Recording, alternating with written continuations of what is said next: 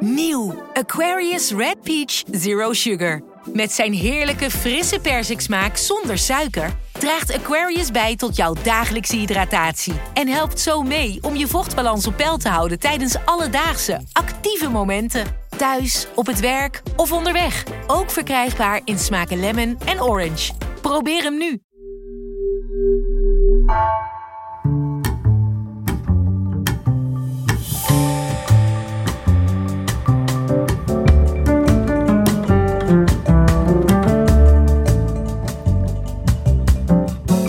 Welkom bij Heine van Teutem.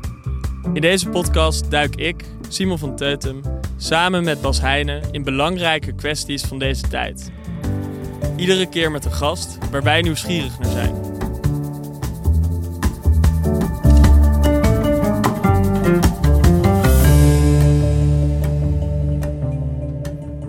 Bas, we gaan vandaag praten over een heet hangijzer. Hoe gaan we om met de vaderlandse geschiedenis en identiteit? Daar is steeds meer gesprek over. Ik denk dat het uh, sowieso al twee decennia gaande is, maar je ziet wel dingen verschuiven. Uh, heel lang ging het over uh, wat is Nederland nog hè, in tijden van globalisering en immigratie. En uh, dat was uh, in de tijd van het Nationale Historisch Museum, wat helemaal uh, in de soep gelopen is. De kanon, die dan veel discussie opmaakte. Maar er was een heel soort defensief behoud van geschiedenis. En de laatste tijd zie je veel meer dat het soort strijd wordt over die geschiedenis. hoeveel aandacht aan het slavernijverleden, andere perspectieven toelaten.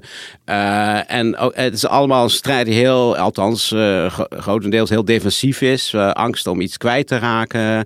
En ook wel best uh, nostalgisch af en toe.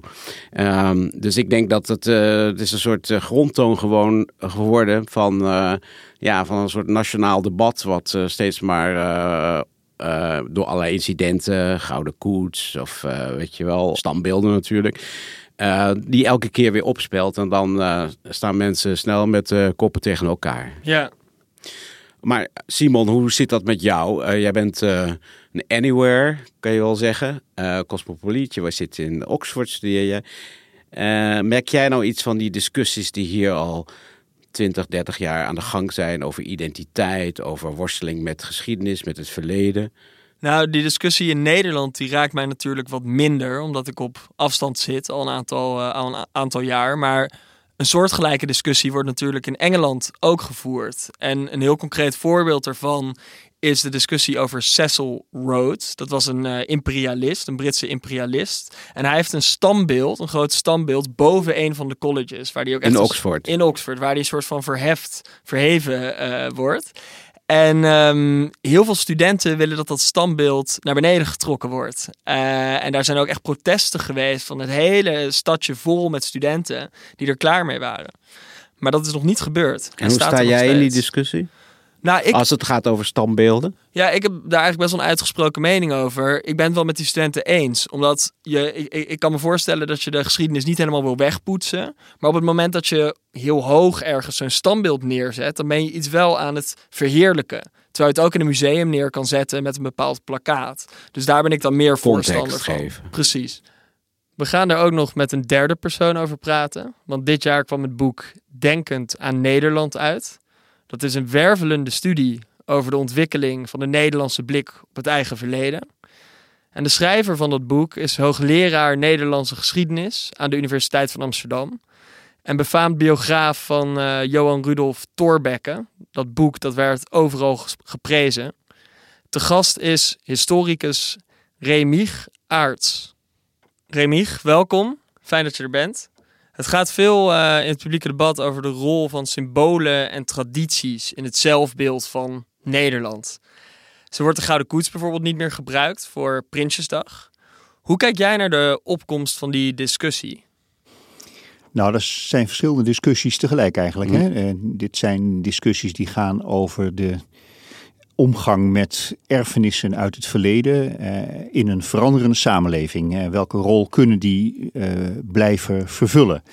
En dat is ook voor historici een interessante vraag. Hè? Want als je standbeelden of dit soort monumenten, wat het ook eigenlijk is, dit soort tradities ter discussie stelt en met het oog op een veranderende multiculturele samenleving, dan is ook eigenlijk altijd de vraag: ja, ben je nu weer met een nieuwe vorm van manipulatie of van uh, vormgeving van het verleden bezig, uh, waar het verleden zelf ook telkens uh, mee bezig is geweest, zodat je je daar weer nu tegen moet afzetten. Dus ben je eigenlijk nu op een betere manier bezig? Of ben je eigenlijk elke keer aan het vormgeven aan je eigen verleden? Dat is eigenlijk de vraag die er ongeveer achter zit. Hoe begrijpelijk ook elk van die thema's uh, uh, op zichzelf is. Dus als ik je goed begrijp, vraag je eigenlijk: is het iets, iets nieuws? Of is het is dit iets wat constant aan de gang is en wat je steeds weer verder moet bijschaven? Ja, kijk, als je het even vergelijkt met het neerzetten van het standbeeld van Jan Pieterszoon Koen in 1893, dat is een, precies een, een statement uh, waarin het nationalisme van die periode zich wilde uitdrukken.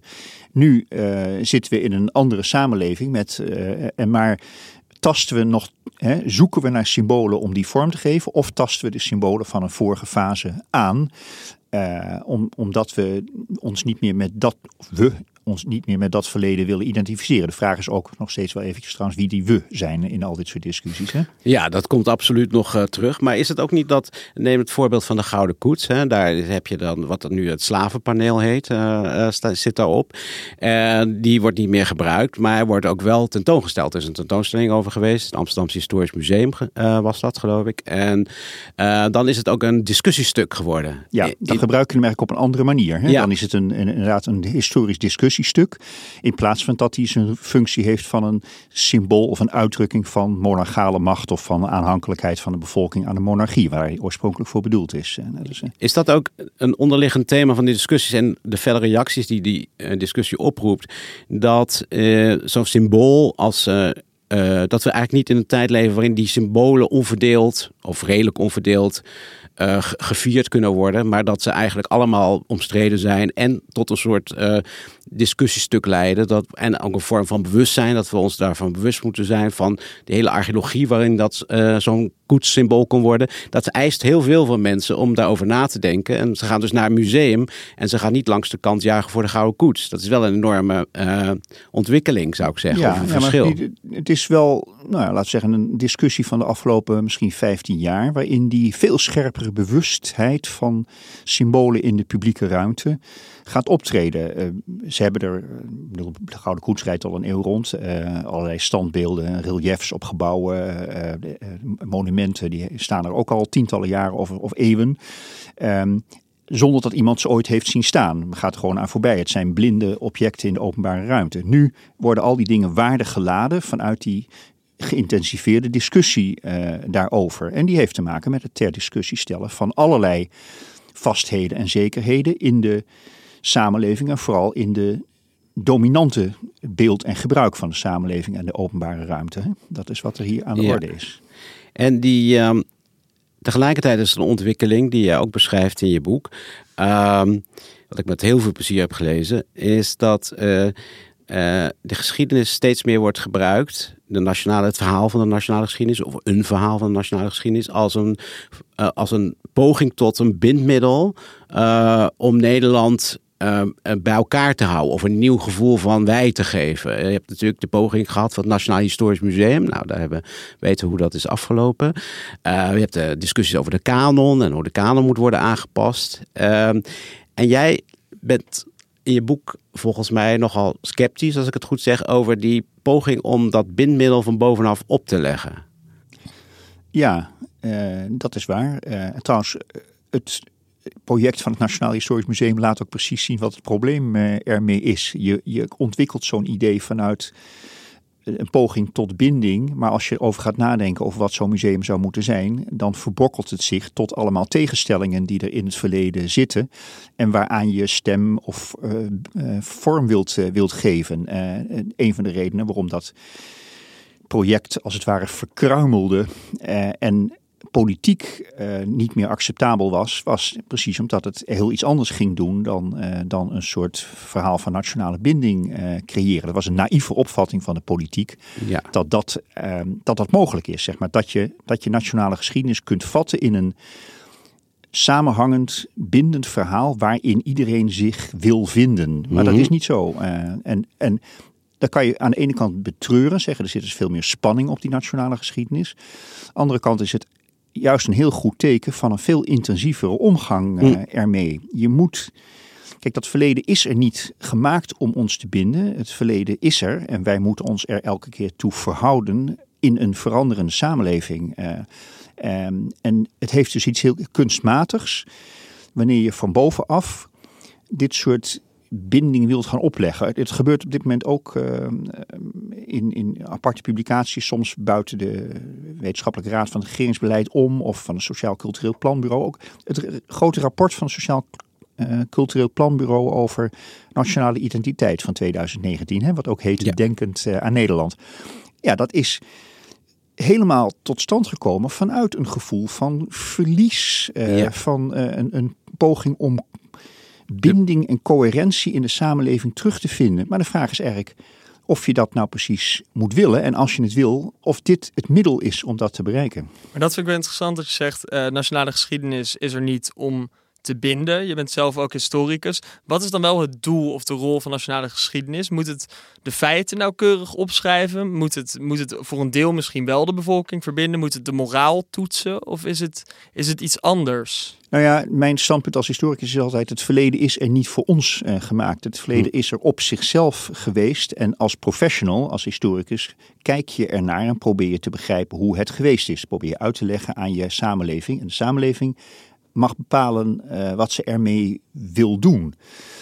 Uh, maar het creëren of het opleggen van binding om door de suggestie dat het een samenhangend verhaal is dat ons samenbrengt, ja, daar kan je op allerlei manieren doorheen prikken. Want dat is het niet. Zo wat, is het niet Wat bedoeld. is een concreet voorbeeld van dat opleggen, om dat heel eventjes heel materieel te maken? Wat, wat is een poging om dat, om dat een bepaald beeld op te leggen van bovenaf? Nou ja, een, een beeld op te leggen. Um, als je dus een, een kanon gaat maken of je gaat een Nationaal Historisch Museum uh, creëren, dan ga je ervan uit dat die binding op zichzelf een doel is, dat dat, dat, dat belangrijk is. In plaats van dat je de mogelijkheid opent dat variëteit, diversiteit, uh, verdeeldheid, uh, strijd, ja. dat die een essentie zijn. Niet alleen van die geschiedenis nee. zelf, maar ook van de manier waarop wij ermee omgaan. Want je kunt natuurlijk um, altijd een, rozig, uh, samenbindend, vriendelijk, uh, coherent uh, verhaal van de geschiedenis maken. Ook van de nationale geschiedenis. Dan leggen we de nadruk op poldermodel, een gezamenlijke strijd tegen het water. En, en elementen van gezamenlijke identiteit, ons Calvinisme, ons burgerschap. Ja, dat is een manier waarop je dat kunt doen. Maar je kunt met precies hetzelfde materiaal een, een, een geschiedenis van drie, vier, vijfhonderd jaar strijd, sterke interne verdeeldheid, klassenstrijd, uh, koloniale uitbuiting. Van al die elementen kun je natuurlijk net zo goed laten zien. Wat dat ja. is die geschiedenis evenzeer. Ja, je hebt ook uh, volgens mij een hele gezonde scepsis uh, die steeds als een rode draad door jouw stukken loopt. En in, in die, in, die je in het boek hebt gezet. En um, die, die gaan juist een beetje, die pleiten ook eigenlijk voor dat dat, dat verschil, of het besef van verschil, of het besef van strijd, helemaal niet uh, slecht hoeft te zijn. Zowel in wat jij net zei, uh, in, in, het, in, de dagelijkse, in, in de maatschappij. Hè? Dus het idee dat Nederland is sterk geneigd, dat schrijf je ook, om dat echt wezenlijke verschillen van politieke verschillen van inzicht een beetje te, te dempen. En te doen alsof die er niet zijn. En ook te denken dat dat verkeerd is. En hetzelfde geldt misschien ook voor dat geschiedsbeeld. Vaak dat mensen het gevoel hebben, ook die die die, het poldermodel, daar uh, veeg je ook de grond mee aan met dat besef.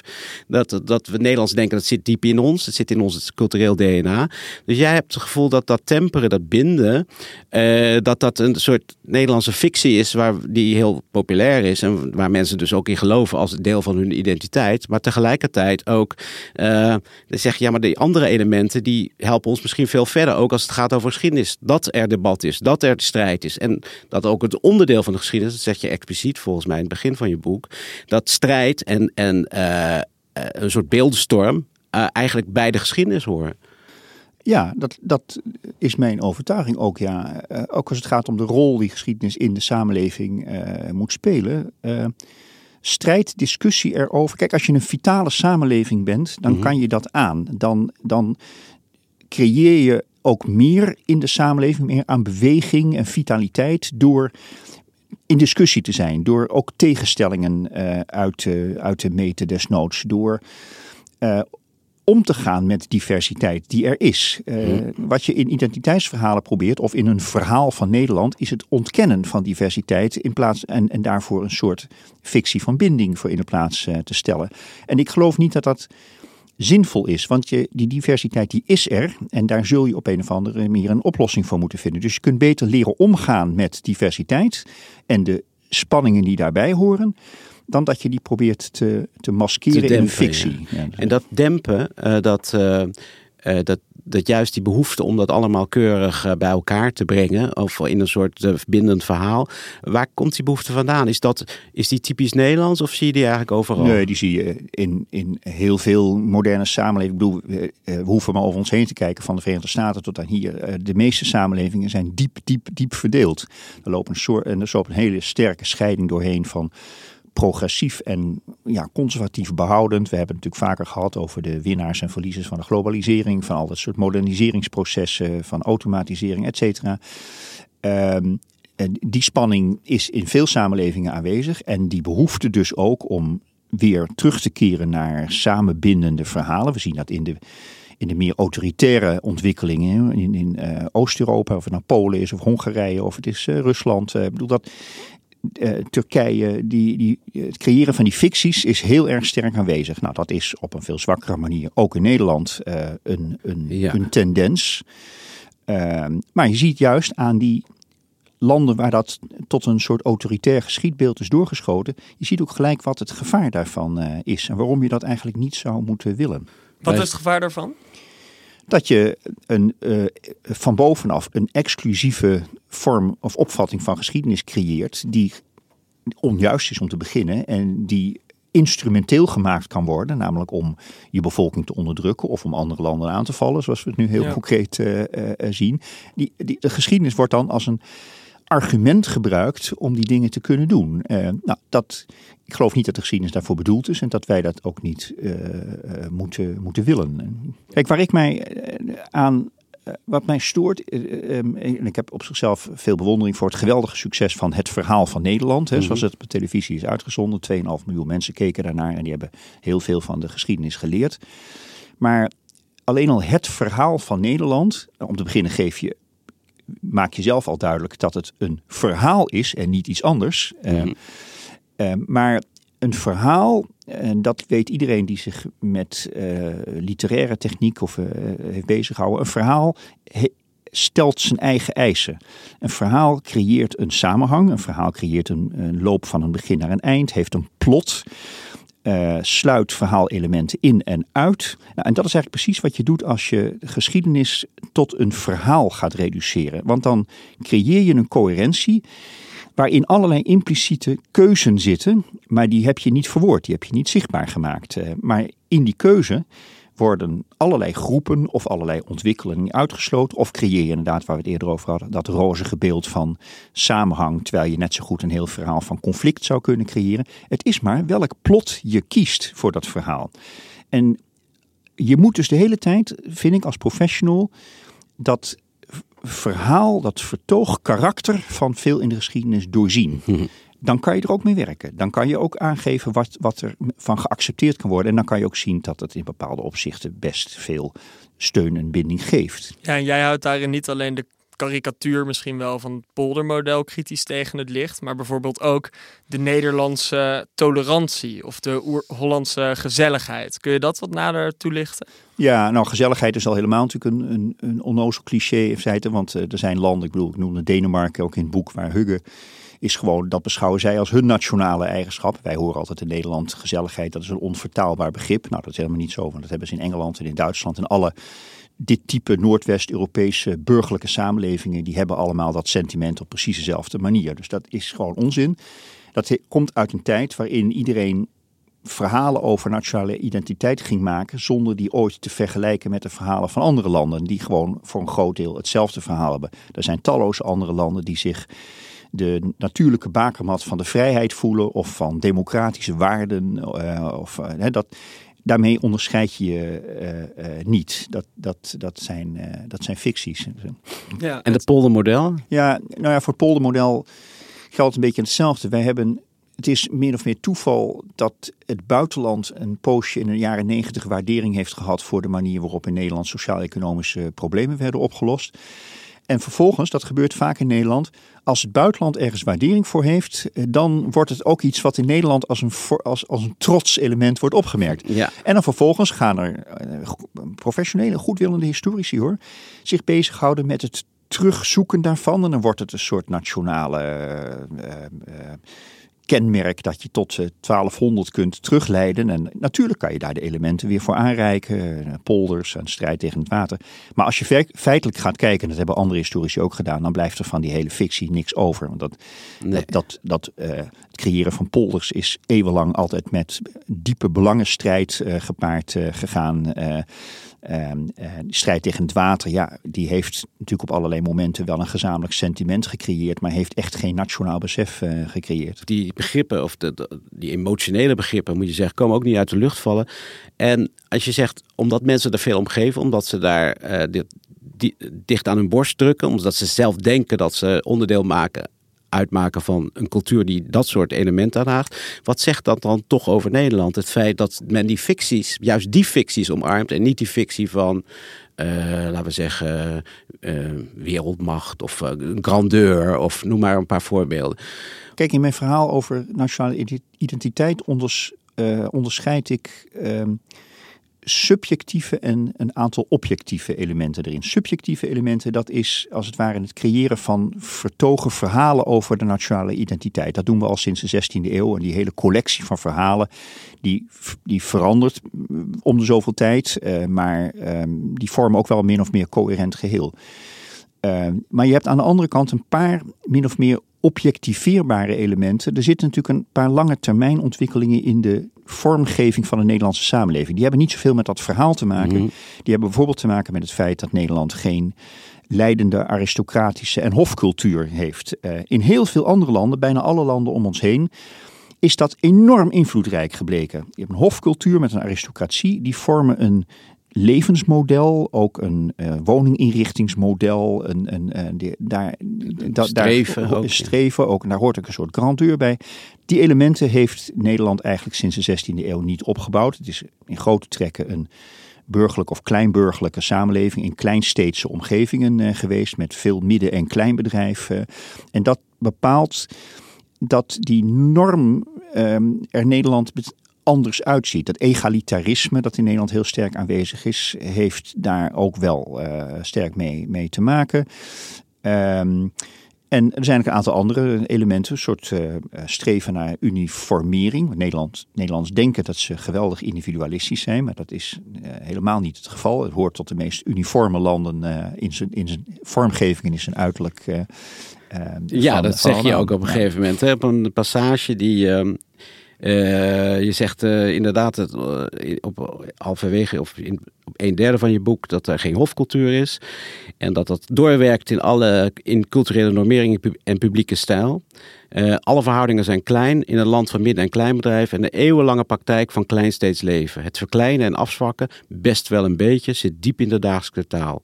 De Nederlandse cultuur is meer receptief dan origineel en richtinggevend. Ja, ook dat, dat, is ook best een, wel dodelijk. Ja, dat is een, nou, dus ik weet niet of het dodelijk is, maar de Nederlandse cultuur heeft zich daar kennelijk al eeuwenlang wel bij gevoeld. Het is natuurlijk ook een klein taalgebied, dus het heeft betrekkelijk weinig mogelijkheden om internationaal geldend te zijn.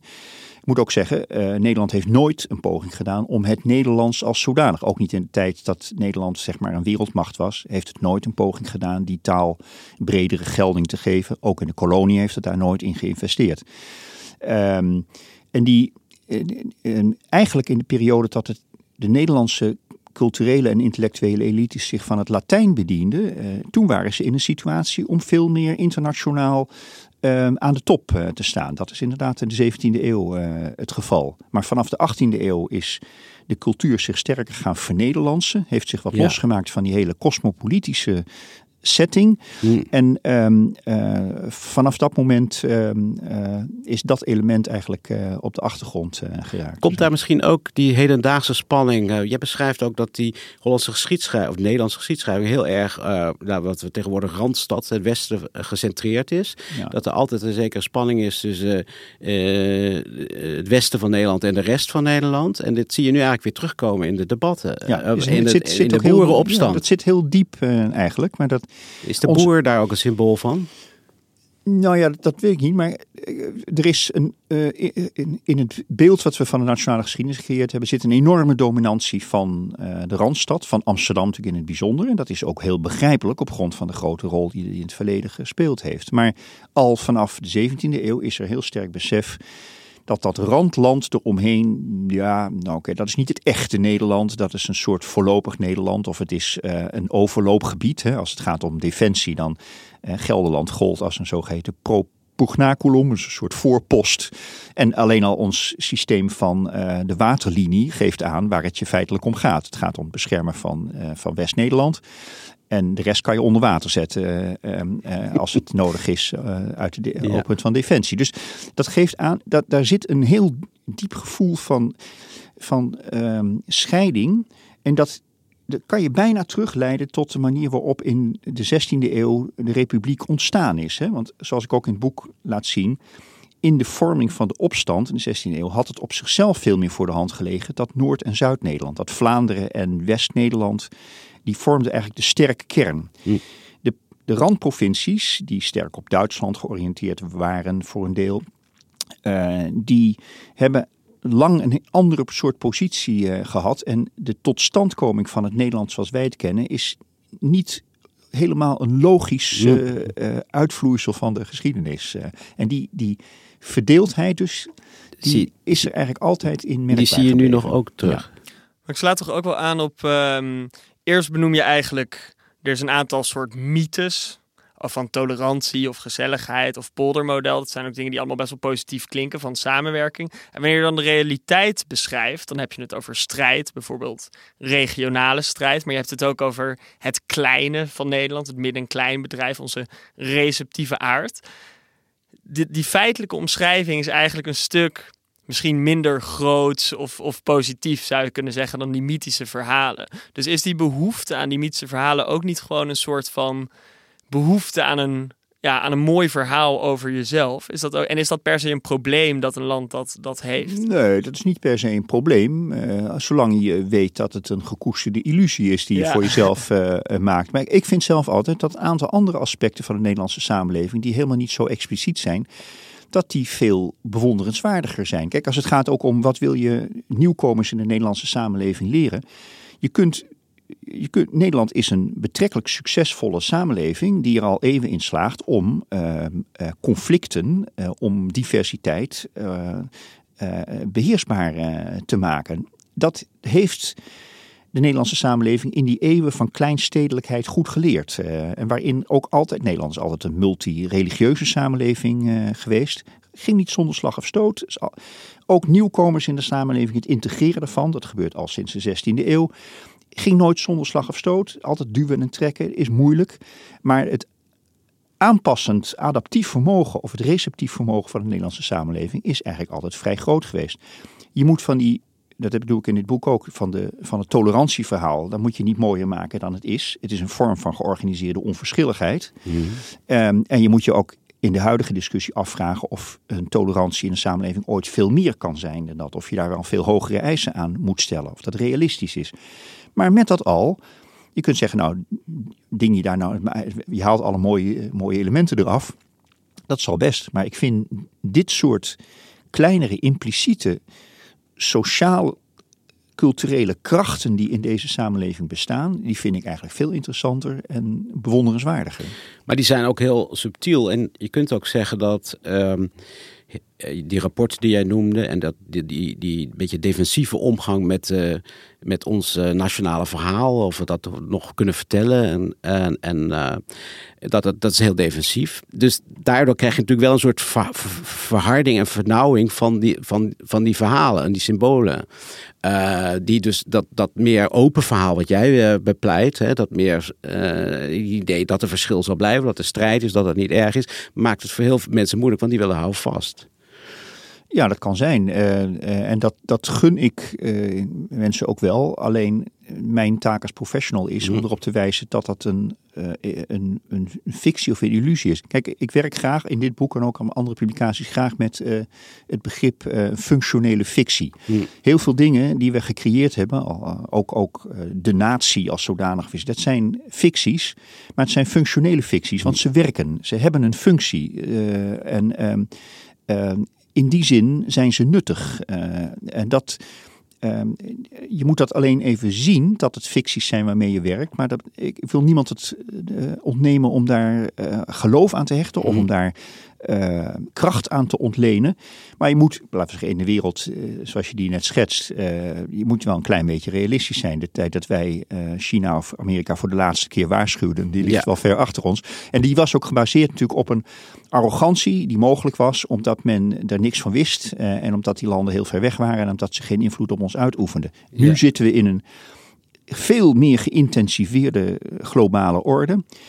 En ik zou altijd zeggen, leer daarmee leven. Dus probeer daar um, een, uh, een adequaat antwoord op te vinden. En niet een antwoord waarin je verschuilt achter illusies die je koestert. Nee, maar je ziet ook een soort bijna negatieve illusie. Dat is uh, het symbool van de omgekeerde vlag op dit moment. De of hele provincies, maar grote delen van provincies, daar hangt nu de vlag omgekeerd. Uh, hoe, hoe zou jij dat duiden? Nou ja, ja, dat verzet van de provincie tegen de elite, dat is natuurlijk heel evident. Dat, uh, ik heb er ook iets minder moeite mee. Er zijn veel mensen die dat, die dat erg vinden. Die dat een, ja, dan toch ineens een gevoel van waardigheid van de vlag voelen. Ja, wat ze daarvoor uh, misschien helemaal niet wat voelden. ze daarvoor helemaal niet voelden. Dus dat is net als met die beeldende monumenten, de publieke sfeer. Ineens krijgen dingen een betekenis die ze in een normale situatie nooit hadden. Uh, dus het wordt geïntensiveerd. Maar um, ja, of dat... Ik vind het... Uh, ik geloof niet heel erg in het project um, um, dat ertoe leidt dat mensen nu die vlag omgekeerd houden. Dus we zeggen, de, de illusie van het behoud daarvan, van het soort landbouwbeleid dat we tot nu toe hadden. Maar, um, uh, en wat je er ook in ziet, vind ik, en dat, dat stoort me ook altijd een beetje, dat is het, de enorme transfer van actierepertoires. Hè? Als er iets ergens één keer vertoond wordt, wordt het onmiddellijk, en dat is sterk internationaal, gebeurt ook via sociale media, wordt het overgenomen. Dus je, je ziet als een olievlek zie je allerlei actierepertoires verschijnen. Nu weer het uh, jezelf vastplakken aan tafels of aan kunstwerken. Gaat razendsnel, gaat de hele wereld over. Nou, dit soort dingetjes die misschien ergens in een dorp uh, uit protest gedaan zijn, die zijn dan vervolgens ineens verspreidt zich dat landelijk. Ja, is dat erg? Nou, het gaat ook weer snel over, uh, vermoed ik. Uh, nee, maar het zoekt symbolen, symbolen, symbolen van ja. verzet. Symbolen ja. van verzet tegen Den Haag, tegen elites, tegen de omvorming van de samenleving, uh, die, ja, die voor veel mensen problematisch is. Maar het is ook een vorm van zelfromantiek misschien? Die... Ja, ik weet niet of hier veel zelfromantiek in zit. Dit is, het, eigenlijk gaat dit om bevolkingsgroepen die traditioneel sterk aan de Nederlandse vlag hechten. Hè? Ja. En aan, aan, ja. aan, aan, gezag en aan ja. traditie. Uh, en, uh, dus het is wel heel betekenisvol dat die net deze Precies, symbolen aantasten. En misschien zelf voelen zij de kracht daarvan nog meer dan betrekkelijk onverschillige randstedelingen die denken, nou het kan mij niet zo boeien of die vlag zo of zo hangt. Dus, uh... Je schrijft in je boek Um, dat, dat de, de invloed van uh, nieuwkomers, of mensen die uit andere landen hierheen verhuisd zijn, veel aandacht, veel zuurstof naar zich toezuigt in het publieke debat. Terwijl een, een, grotere impact misschien wel komt van dingen die subtieler naar binnen komen. Zoals uit de Anglo-Saxische sferen nou ja, van ja, media. Dat is wel heel opvallend. En dat punt wilde ik zeker in dit boek maken als je het hebt over nationale uh, identiteit. Dus de, de hele discussie die zich de laatste 20 jaar of 25 jaar toespitst op nationaal vreemde elementen die in onze cultuur een rol gaan spelen. Islamisering is natuurlijk één van die het meest geprononceerd is. moeten al die buiten die nieuwkomers in de samenleving, mogen die wel zoveel eisen stellen en inbreuk maken op onze waarden, op onze tradities, et cetera. Ehm, dat gaat volledig voorbij aan de veel en veel en veel sterkere omvorming van de nationale cultuur, die sinds de Tweede Wereldoorlog en met name sinds de jaren 60 heeft plaatsgevonden door de uh, globale massacultuur. En die is vooral een, een Amerikaanse ehm, vorm van massacultuur. Niemand vraagt zich in dit land ooit af. Ehm, misschien een paar, paar oude conservatieve eh, eh, geleerden of zoiets. maar niemand vraagt zich verder af uh, wat dat doet met de nationale cultuur. De hele nationale cultuur sinds de jaren 60 heeft zich gevormd naar de producten van de Amerikaanse massacultuur. Uh, elke vorm van Nederlandse popmuziek is een adaptatie van modellen van elders. Elke film, elke reclameuiting. Er is een gigantische invloed van Amerikaanse voorbeelden op het Nederlandse zaken- en bedrijfsleven. Op de wetenschap die zich totaal naar het Anglo-Saxische model gevormd heeft. En kennelijk is daar nooit de discussie over of dat ten koste gaat van de Nederlandse eh, cultuur. Nee, al deze elementen zijn geïntegreerd en als vanzelfsprekend opgenomen in de Nederlandse cultuur. Tot en met, eh, ik noem het in het boek ook, uh, het introduceren van Halloween, van de kerstman, van uh, de Black Friday. Die notabene wordt aangeprezen als, daar ben je Hollander voor, om daar die koopjes te gaan jagen. Maar dat zijn uitvindingen van de laatste twintig jaar. Die zijn overgewaaid en die worden onmiddellijk opgenomen. Uh, en niemand neemt er aanstoot aan. Je ziet zelfs nog uh, sterker terug in uh, vooral populistische partijen of radicaal rechtse partijen of nou, nationaal populisten, moet je geloof ik zeggen tegenwoordig. Dat zij eigenlijk een heel neoliberaal uh, economisch beleid voeren. Waar een ruim baan is voor allerlei uh, voor buitenlandse bedrijven. En alles wat het met zich meeneemt en producten. En tegelijkertijd een, een heel, uh, laten we zeggen, nationaal narratief proberen te slijten. Dat doet ook een partij als het CDA. Uh, van we moeten weer nabuurschap hebben. We moeten weer die Hollandse waarden gaan koesteren. Ten opzichte van een. Uh, terwijl ze die, die meer ondermijnende krachten, als je dan ondermijnend wil noemen, ruim baan geven. Ja, het, het, het, wil je. Niemand heeft er bezwaar tegen gehad in de afgelopen 25 jaar om het hele bedrijfsleven uit te verkopen aan, aan internationaal groot bedrijf of aan multinationals. Uh, want dat is goed voor de economie. Of het is, uh, maar dat, dat is in zekere zin is dat sterk in strijd met het uh, verhaal dat je elders ophangt over een, een nationale waarden of nationale binding of over tradities. Uh, ik vind het niet erg hoor. Ik bedoel, uh, nou ja, niet erg, omdat je, je hebt natuurlijk ook nieuwe vormen van nationalisme. En, en, niet alleen in Nederland, maar overal. Kijk naar wat de brexit is natuurlijk deels natuurlijk ook een mengeling tussen ja, ruimbaan voor het grootkapitaal en de hedge funds. En tegelijkertijd een eng nationalistisch, eng in de zin van nou nationalistisch narratief. waardoor de eigenwaarde weer wordt opgepompt. En dat zie je natuurlijk in, nou, we hebben de Rusland hebben we natuurlijk. Dus dat kan hele extreme vormen aannemen. Zie je dat uh, die nieuwe vorm van extreem nationalisme ook, zie je daar ook een kern ontstaan in Nederland? Of vind je het eigenlijk nog wel uh, meevallen? Nou, die, diezelfde, je noemde het zelf al, diezelfde tendensen zit in, in rechtspopulistische bewegingen heel, heel sterk. Ik bedoel, alleen het is, blijft zo belangrijk, dat zie je aan Brexit ook, om telkens maar te laten zien dat dat illusies zijn waaraan je je vastklampt. Dat dat helemaal geen realiteit is, dat het je geen toekomst biedt ook vooral. Kijk, wat, wat in het algemeen, dat geldt misschien voor West-Europese samenlevingen en Nederland ook heel sterk. Um, het lijkt wel of er heel weinig greep meer is op het vormgeven van de eigen toekomst. Um, het hele discours in de samenleving wordt enorm gericht op het verleden, op wortels, op identiteit, op hechting, op binding, op um, uh, allerlei elementen die daarmee samenhangen. Ook slachtofferschap, uh, het koesteren van of cultiveren van ziekten, het, het, spreken over ziekten en over allerlei vormen van, van zwakheid. Um, ja, ik begrijp best dat mensen al die emoties willen uiten. Mhm. Maar we hebben een, een soort samenleving langzamerhand gecreëerd. waarbij die helemaal gefixeerd raakt op dingen die in het verleden liggen. of die in zwakte uh, liggen. In plaats van dat ze een soort van vitaliteit of een greep op de toekomst. of omgang, omgang met dynamiek of iets dergelijks. En waar, hoe zou dat komen? Nou ja, ja dat, dat is wel, heeft iets te maken natuurlijk met het met een reactie op globalisering. Het besef dat je eigenlijk als klein land uh, nou, niet meer aan China en anderen de weg kan voorschrijven. Hè. Dat is natuurlijk toch een, een indalend besef van kleinheid en machteloosheid. Ja. Uh, en, wat, en in Engeland heeft dat, in Groot-Brittannië heeft dat nou ja, tot, tot die giftige cocktail van, van Brexit geleid. Die aantoonbaar, van tevoren was het aantoonbaar en het blijkt ook gewoon niet niet werkt. Ja, want Engeland is wel heel interessant, denk ik, om daar even op in te zoomen. Als je kijkt wat de conservatieve partij er afgelopen jaren na het Brexit-referendum heeft gedaan.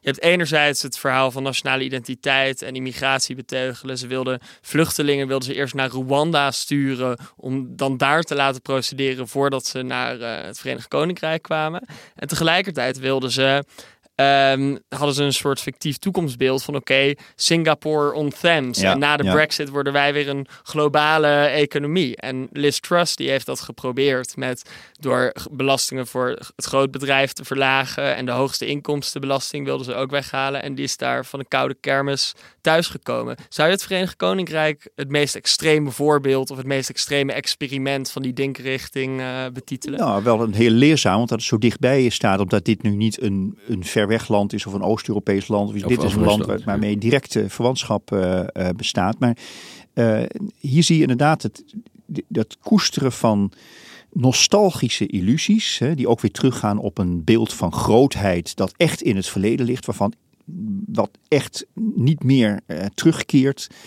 Uh, als je je daaraan gaat vastklampen, uh, dan verlies je ook de, denk ik, de, de activiteit om werkelijk te gaan vormgeven aan die dingen die er wel in je eigen tijd uh, toe doen. Hè? Maar dat is nog wel een hele opgave, want ook uh, wat jij in je boek laat zien, is dat heel veel van die, laten we zeggen, die nuttige mythes of die nuttige uh, illusies, die, daar, die analyseer je, die deconstrueer je ook. Ehm, ehm, maar waar zijn nou de krachten, mensen die de historici, of nou, door historici of filosofen of wat beschouwers, die vormgeven aan een, uh, aan een verhaal wat nieuwe symbolen heeft. Want ik denk dat die symbolen altijd een rol zullen spelen. Ik weet niet of je het daarmee eens bent, dat de behoefte aan symbolen groot is.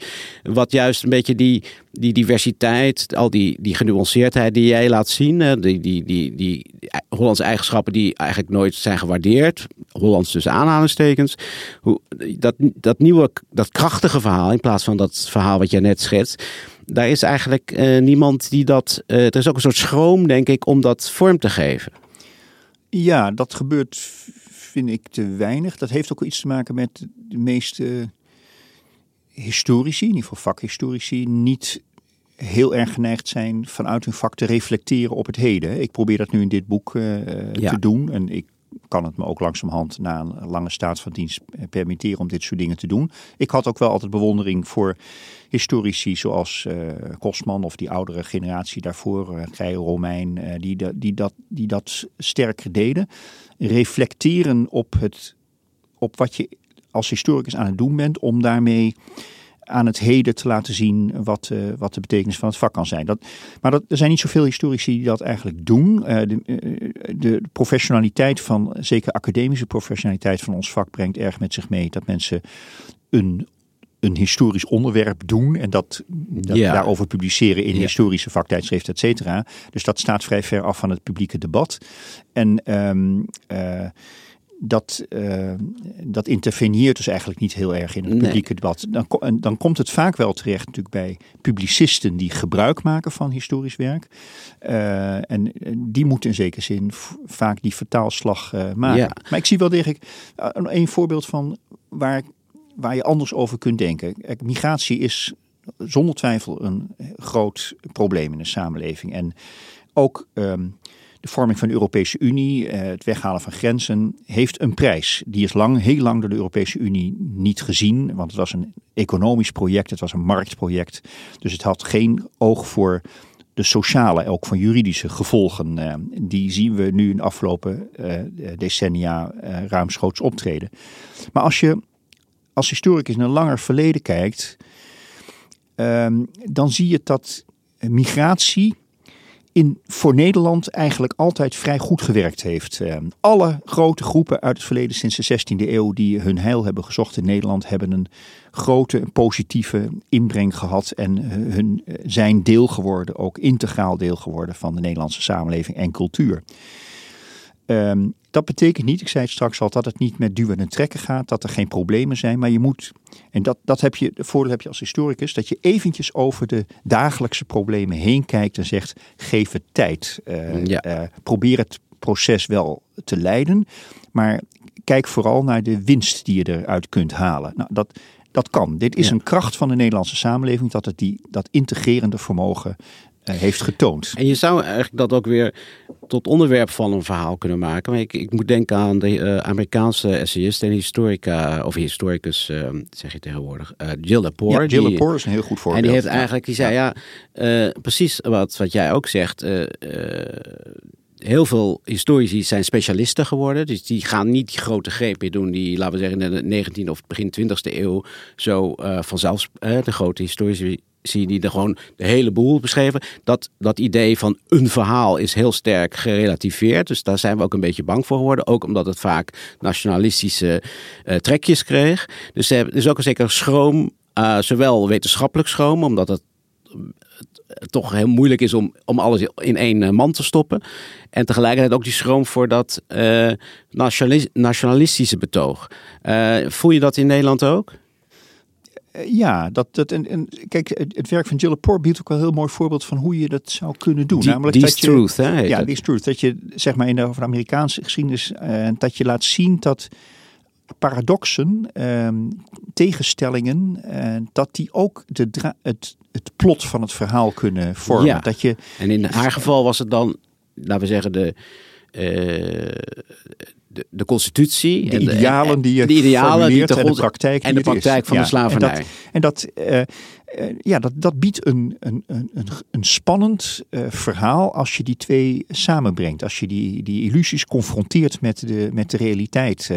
en ja, ik vind dat een eerlijk verhaal. En dat, ik zou me heel goed kunnen voorstellen dat je dat voor de Nederlandse geschiedenis ook eens probeert. Um, ik ga nu met um, mijn collega's uh, collega-historici een nieuwe Engelstalige overzicht van de Nederlandse geschiedenis uh, maken. En daarin gaan we inderdaad per onderwerp die, dat historiografisch debat, de, de, de, de debatelement dat er in al die thema's zit, uh, expliciteren. Dus je gaat niet een gesloten verhaal maken van dit en dat en dat is gebeurd.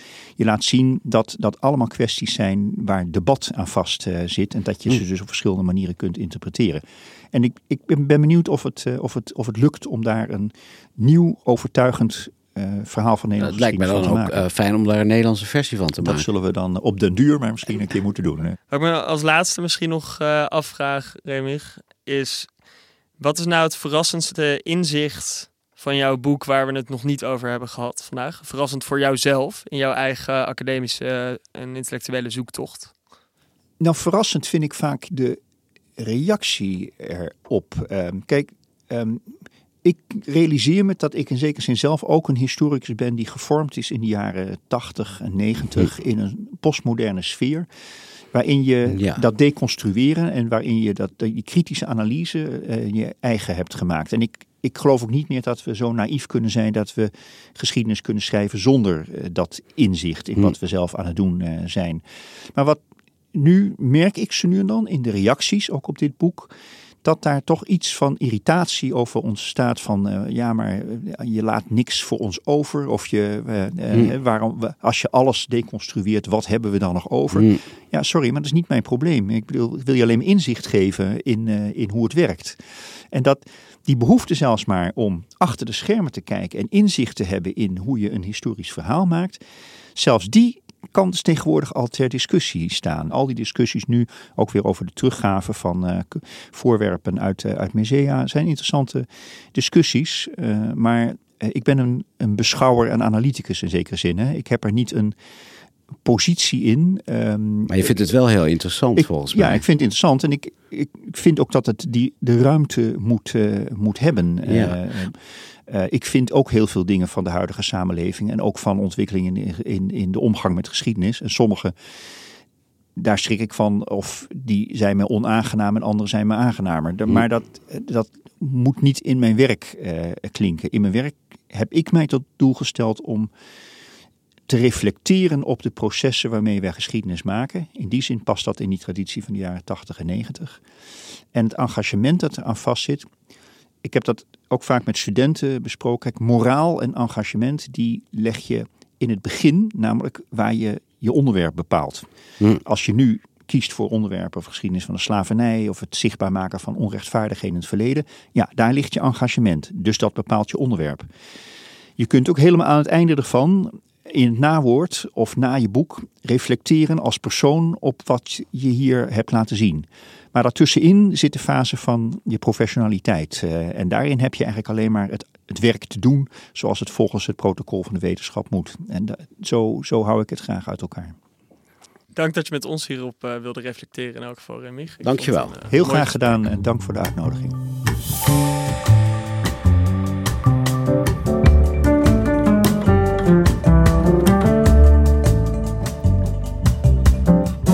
Dit was Heine en van Teutem. Producer van deze aflevering is Inge Ter Schuren. Montage en tune werden gedaan door Jeroen Jaspers en Bas van Win. Luister alle afleveringen van Heine en van Teutem in de NRC Audio app.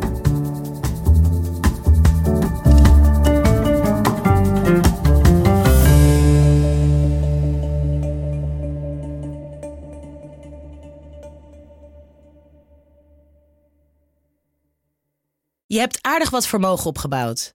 En daar zit je dan, met je ton op de bank. Wel een beetje saai, hè? Wil jij, als belegger, onderdeel zijn van het verleden of van de toekomst? Bridgefund is een slimme fintech die een brug slaat tussen de financiële behoeften van ondernemers en van beleggers. Dus wie belegt bij Bridgefund krijgt niet alleen een mooie vaste rente, maar brengt ook ondernemers in beweging.